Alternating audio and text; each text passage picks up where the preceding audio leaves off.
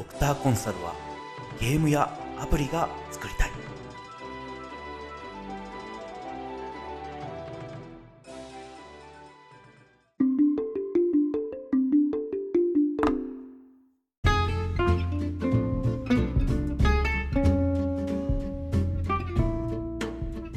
ハローニューワー。皆さんこんにちは。ドクターコンサルはゲームやアプリが作りたい。プレゼンターのロックです。この番組はビジネスコンサルタント兼企業経営者としての経験から日々のビジネスなどでちょっとした役に立つ tips やノウハウを配信していきます。溢れるよせよ。それでは楽しんでいきましょう。はい。今回第25回目の収録となります。今回は、えービジネスクイズの経営術学編の第3回を出題していこうと思っていますが、えっ、と、実はですね、今回の問題の背景にあるのは、えーコンサルタント成り立て駆け出しの頃の僕がですね、実際に大失敗した話をベースにしています。えっ、と、自慢ではないですけども、僕もですね、今までに本当にたくさんの失敗をしてきました。で、えー、まあ、あのーなんていうんですかね、あの失敗ばっかりの人生だったんですけども、まあ、なんていうんですかね、失敗したことよりも大事なのは、失敗からいかに立ち直るかっていうことだったりするかなと思っています。まあ、そういう意味では割とメンタル的には強いのかなって 自分では思ってますけども、まあ、あのーですかね、何かしらこうチャレンジしていった時に失敗することって当たり前だと思っているんですよね。で、えー逆にその失敗して、じゃあどうやったらうまくできるかっていうのを考えたりとか、試行錯誤したりだとかっていうのの方が、こう、楽しいなと思うので、まあ、あの、失敗したことに対してもちろん、あの、落ち込むこともあるんですけども、まあ、次うまくやればいいか、みたいな形で考えたりしています。で、今はですね、これ、ポッドキャストのネタになるな、とか 思ったりすることもできるので、まあ、そうそういったですね、失敗もちょっとポジティブに消化できそうでですね、この、えー何か誰かしらに話すっていうやり方もいいんじゃないかな、なんて考えているところです。さあ、それでは早速本編の方に行ってみましょう。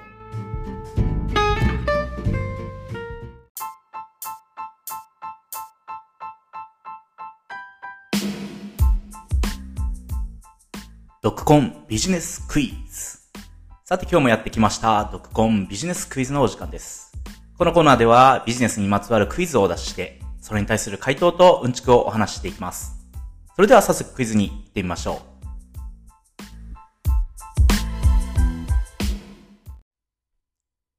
問題です。ある案件に関して、その仕事量や価格が確定的に決まっていない場合に、お客様のリクエストに応えるために、どのくらいの人員や資材料がかかりそうか、納期がいつくらいになりそうか、そして金額がどれくらいになるかを答えることを見積もりと言います。ビジネスの現場では、見積もりを取ると表現し、見積もり書というスタイルで相手に提示するものです。では、ある案件について、複数の事業者に対して、見積もりしてもらい、見積書作成をお願いすることをビジネス用語で何て言うでしょうか複数の事業者に対して見積書作成をお願いすることをビジネス用語で何と言うでしょうか答えと解説は音楽の後で。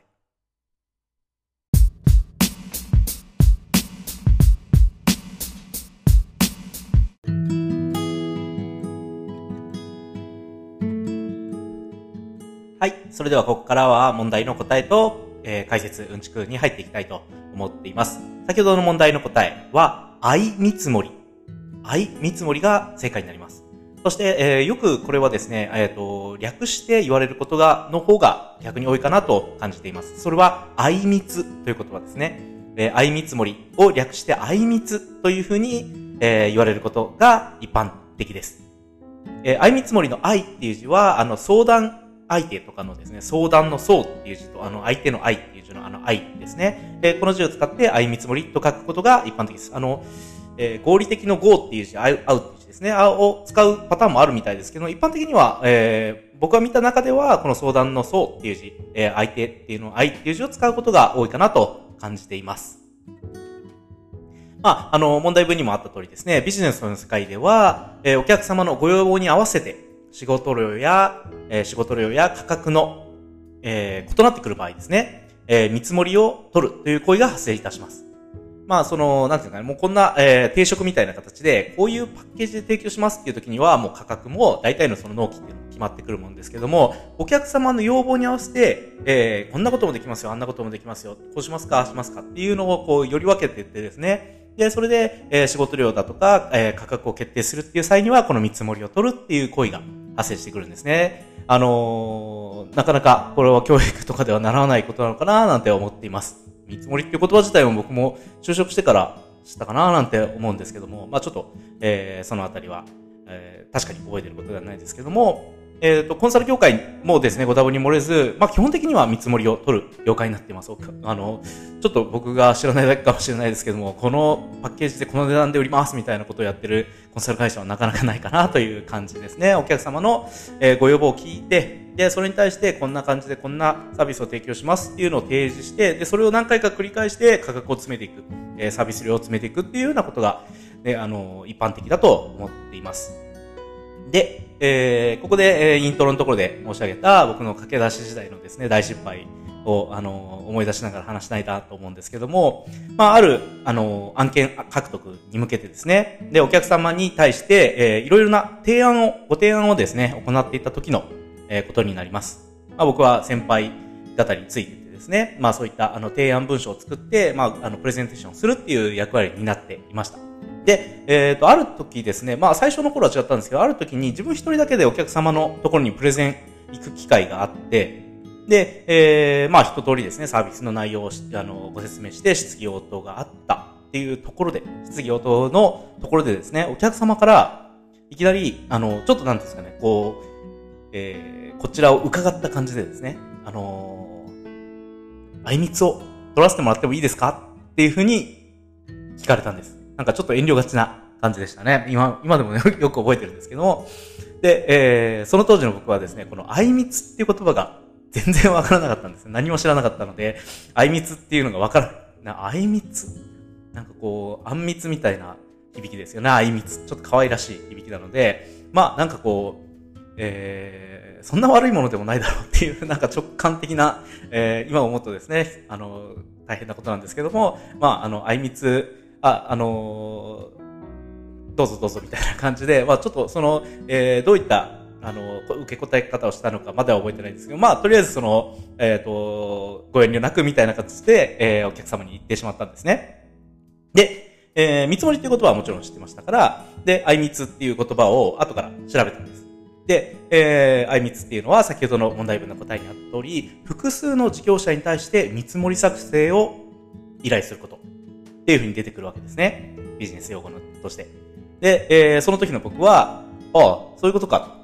えっ、ー、と、経営者以外の第三者にもですね、見積書を出してもらって、で、まあそこでこうなんか、どっちがいいかっていうのを、えー、検討するっていうことなんだなと。で、えっ、ー、と、僕はそこまで調べて、あ、じゃあいいじゃんっていう判断を下したんですね。で、えっ、ー、と、それで、えー、いろいろな、えー、報告書作成をして、えー、その後に上司の、えー、ところに報告に行ったわけですけども、で、えっ、ー、と、お客様からあいみつを取らせてほしいということがあったので、あの、弊社としては、あの、大丈夫ですという話をさせてもらいましたって言った瞬間ですよね。もう現場の空気が、あそこの場所の空気がピーンと凍ったのを今でも覚えています。あいみつ、あのもう上司が一気にこう、え？っていう感じの あの、表情をして、で、その後にはもうなんか、まあ、バカかみたいな、そんな感じでしたね。あのまあ、これがちょっと解説がいると思うんですけども、えー、まず、うんと、僕自身はそういった調べをして、えー、まあ、いわゆる競合がいる中で、えー、競争的な感じでですね、見積書を出して、まあ、それをいい方をお客様が選ぶということは、いいことなんじゃないかと考えたわけですけども、あの、実はですね、コンサル業界の慣例的な、これはあくまで慣例的なことなんですけども、あいみつを取るっていうことが、えー、お客様の信頼度が下がっている。もしくは、えー、他社が営業をかけてきている。あるいは、えー、その両方っていうことですよね。えー、こういった状況が想像されるっていう事態になってるってことなんですよね。あのー、で、えこれが有識事態。つまり、相見積もりを、えー、取るっていうこと自体が、えー、ネガティブなこと。あんまり良くないこと。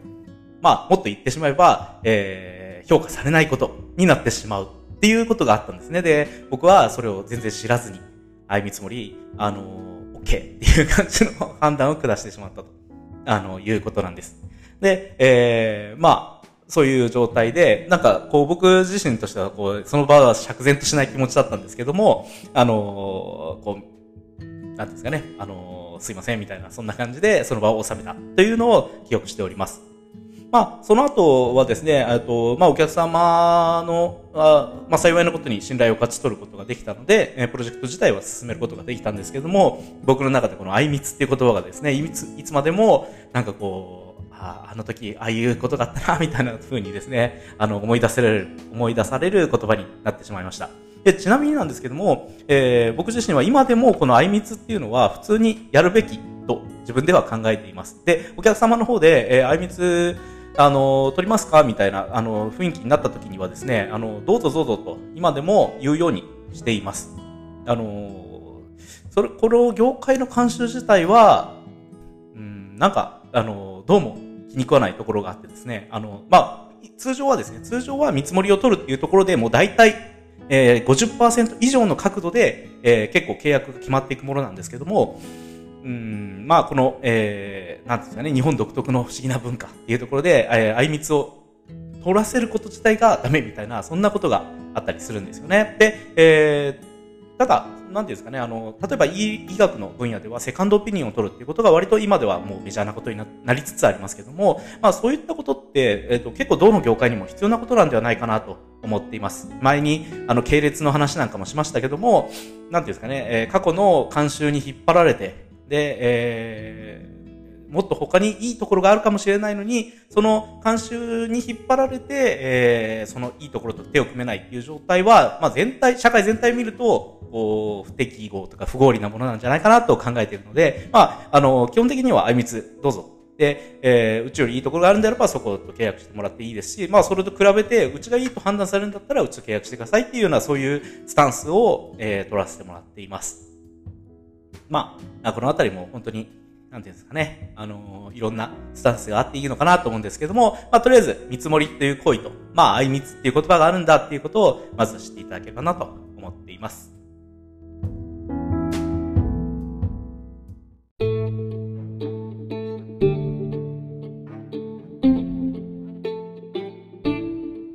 はい。ここからはせっかくなので、ちょっと見積もりについても話をしたいなと思っています。まあ、あの、見積書を作成するっていうの、機会を、うん、持ったことがある人っていうのは、営業関連の人に多いのかなっていう印象がありますので、まあ、あの、え、見積もり自体、あの、やったことがないっていう方、結構いらっしゃるのかなと思っています。ただ、えー、何かしらですね、えー、ベンチャー企業を立ち上げたりだとか、自分で独立したりだとか、あるいは、ちょっとした、その、営業関連、えっ、ー、と、ですね、営業関連の、えー、ことに触れる機会があった時っていうのは、どうしてもこの見積もりと、見積もりの世界とですね、触れざるを得ないっていうところがあるので、えー、しといて損はない領域かなと思っています。で、えー、面白いのがですね、この見積もりっていうのを失敗すると、その後、プロジェクトっていうのは、まあ、どんなに頑張っても、えー、なかなかですね、その、見積もりのところで失敗してた、あの、その失敗を挽回する取り戻すっていうのはですね、かなり難しいことになってしまうんですね。つまり、えっ、ー、と、見積書の、えー、失敗、見積書作成のところでの失敗っていうのは、もうその後の、えー、プロジェクトだとか、えー、お客様との関係っていうのをメタメタにしてしまうという危険性をかなりはらんでいるということなんです。なのに、えー、見積書作成っていうのは、えー、かなりの角度で、確率でですね、失敗してるっていうところが多いんですよね。まあ、そんな現場を何、もう今までに何回も見てきたので、えー、なんかこう、人間の不条理だなと、人間の社会のですね、あの、面白いとこだなと思ってたりします。で、大概のパターンが営業さんが取ってきた案件で、うん、まあ、課題に約束してしまったりだとか、お客様の実情がつかめてなかったりだとか、っていうので、ミスマッチを起こしてしまっているっていうパターンが多いですね。もちろんそれ以外にもいろんなパターン、失敗のパターンがそ、あの、あるんですけども、で、見積書を出したにはかかわらず、かから、えー、かかわらず、えー、その、えー、例えば納期を守れない。それから、えー、こちらの方が、えー、お約束してた値段では到底サービスインできない。サービスを、えー、提供することができないっていうのが後から判明するっていうことですね。だからそんなことが起こったりします。このあたり本当に、あのー、なんですかね、失敗を通して人間って経験していくものですけども、この見積書の失敗はですね、本当に、えー、地獄になるので、あのー、できる限り失敗しない方がいいに、いいんですけども、まあそうは言っても失敗するっていう面白いことなんですよね。で、皆さんそんなことはもちろん重々も承知なんですけども、それでも失敗するっていうことが、え、繰り返されていることなので、うん、まあ本当に、え、難しいことなんだなと思っています。あの、このあたりのことをですね、ちょっと、あの、面白く取り上げたこと、あの、チャンネルがあるので紹介したいなと思ってるんですけども、あの、ゆるコンピューター科学ラジオさんっていう番組が、えー、ポッドキャストでもありますし、YouTube でもあるんですね。有名な、えー、ゆる言語学ラジオの派生チャンネルになっていて、えっ、ー、と、いつものメインパーソナリティが、あの、交代してる、えー、堀本さんの方が、あの、メインスピーカーで、聞く方を水野さんがやられてるんですけども、あの、そちらの方で、えー、見積もりに関する、えー、全3回のシリーズっていうのがありますので、もし興味がある方はぜひですね、この見積もり、えー、シリーズ、見ていただければなと思っています。最初のシリーズ1のタイトルがですね、人はなぜ見積もりを失敗するのかっていう風に始まっていて、もう最初から失敗する想定なんですよね。えー、いや、本当にそうなんですけども、失敗するっていうことが多くて、えー、そんなにたくさん失敗してるにもかかわらず、どんどん他の人も失敗していくっていう、この面白い、あの、ことがあって、で、その理由はなぜなのかっていうのを科学的に、えー、考えられてる面白い番組になっています。うんまあ、見積もり関連のことに興味ある人はぜひ、あの見ていただければなと思っています。概要欄に貼っておくので、えー、そちらの方を見てみてください。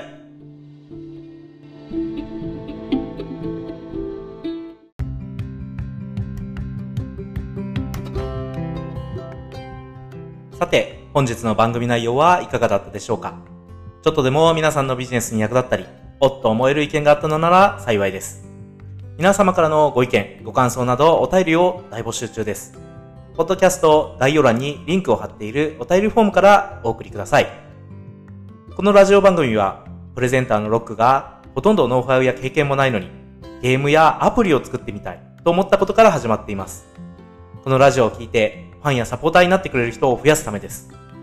もしドクターコンサルのゲームやアプリをやってみたい、作るのを応援したいという方がいらっしゃいましたら、ぜひコミュニティメンバーとしてご支援いただければ幸いです。詳細は概要欄から、またはホームページをご覧ください。また、この番組のフォローするボタンを押して、フォローや高評価いただけると大変励みになります。